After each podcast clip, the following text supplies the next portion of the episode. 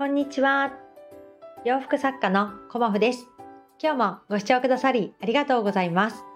コモフのおしゃべりブログでは40代以上の女性の方に向けてお洋服の楽しみ方と私のブランドビジネスについてお話しさせていただいています。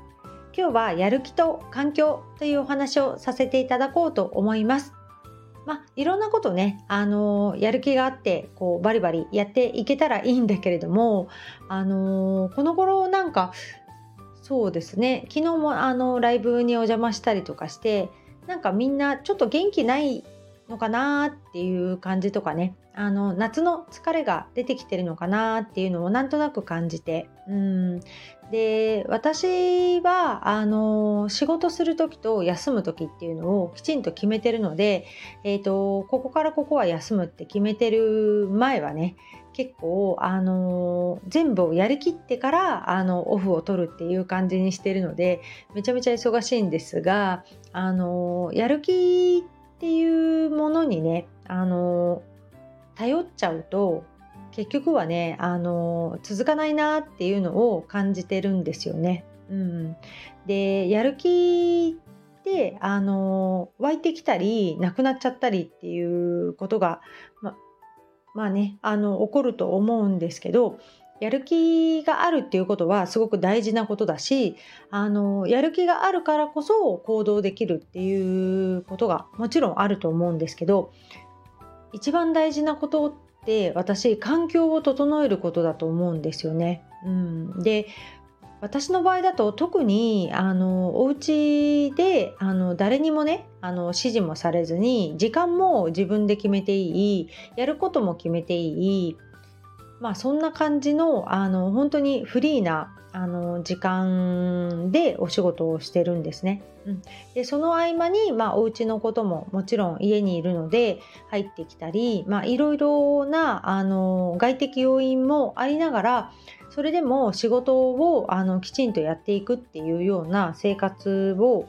しているのであのお昼寝しようと思えばお昼寝できるしサボろうと思えばいくらでもサボるサボれるという環境の中であの仕事としてねこうやっていくっていう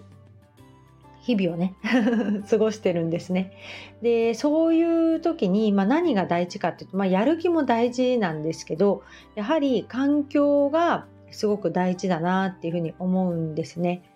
で自分があのこれをやっていくっていうふうにあの決めることも大事なんですがあの整えておくっていうことですね。うん、だから朝、えーと、家をこう整える、うんあのまあ、朝起きたら何やるかっていうとまずまあキッチンの前の日のねあの食洗機を片付けたり、まあ、ゴミ捨てしたりっていう感じででウォーキングに行ってっていうこともしますし洗濯物を干して前の日の洗濯物を片付けるみたいなそれを全部私朝の実はゴールデンタイムにやっているっていうね。朝は本当は頭を使った方がいいっていうふうにあの思われているし皆さんそうされていると思うんですけどあの夜の方がね私結構あのパソコン作業とかあのできたりするんですよね。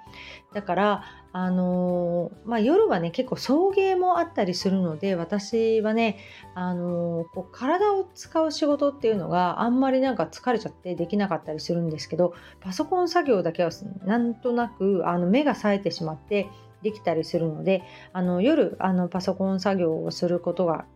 結構多いんですよね。まあそれはね朝の方が絶対効率がいいっていうようなことも分かっているんですけどあのー午前中って元気だから体がすごい動くんですよね。でパキパキパキパキ動けるのでやっぱりあのー、家のことって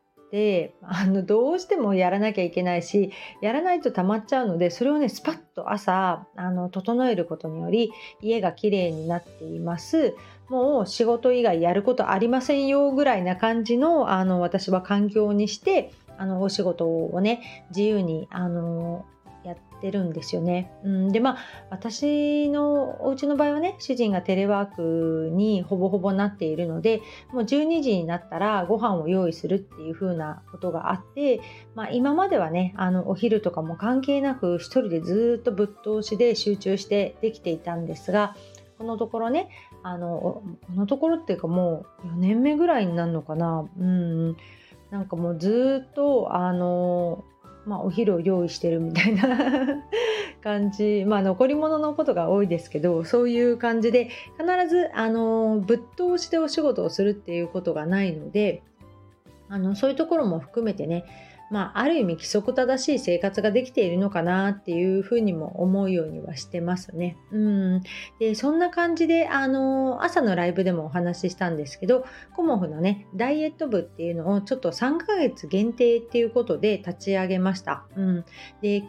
なんで3ヶ月限定かっていうとそれも環境に影響してきていてあの期限が決まってる方が人はあの環境を整えやすくなるっていうふうに私は思うんですよね。ここまでだったらこの環境でやっていこうっていうふうに何かあのロードマップが見えていた方が人はあの整えやすくなるかなっていうふうにも思いますし分かりやすくあの行動に落とせるかなっていうふうにも思いました。うん、であのー、あとはねダイエットっていうのはあの私まあ一人でやってきましたけど今4ヶ月目に入ってますね今日からね。だけどあのなかなか一人でできないよっていうのがやっぱりねあの人だからあのダイエット部っていう、まあ、何の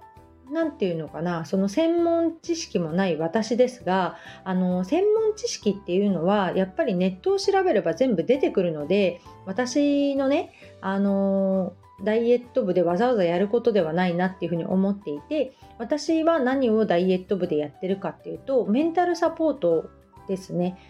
まあ、主にね、うん、でメンタルサポートがあることによってみんなあの続けられるっていうことをあのちょっとねあの練習させていただこうかなっていうふうに思っています。なのでやっぱりこうお仕事もそうなんですけどお仕事の知識っていうのはもうみんなあのいろんなところに出回ってるし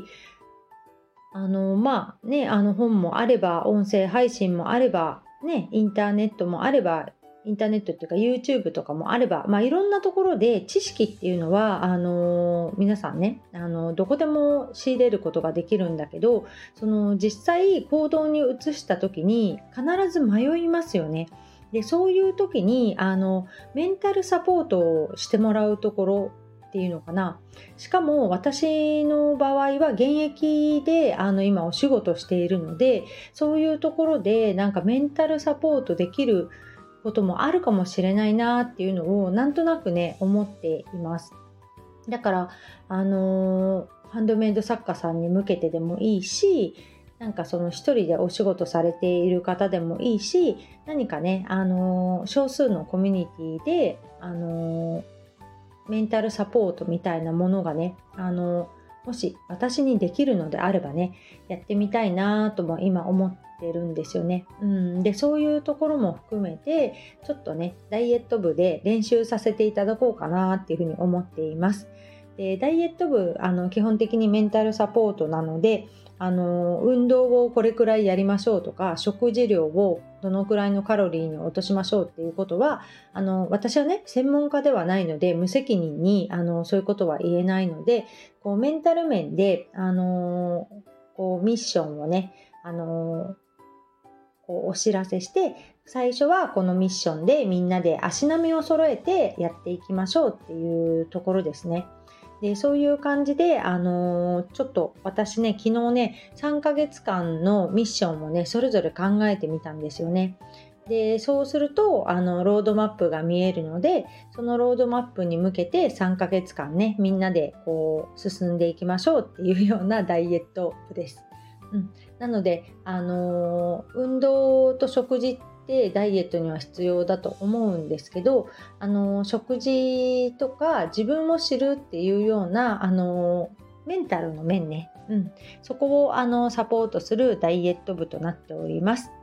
なのでね、あのダイエット部についてもあの時々あのシェアさせていただこうと思いますが、まずは明日からね、あの3ヶ月やってみたいっていう方がありがたいことにね、お声をかけていただいたので、そのメンバーさんと共にね、あのやっていこうかなっていうふうに思っています。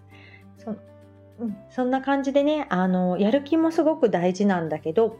環境を整えるっていうことが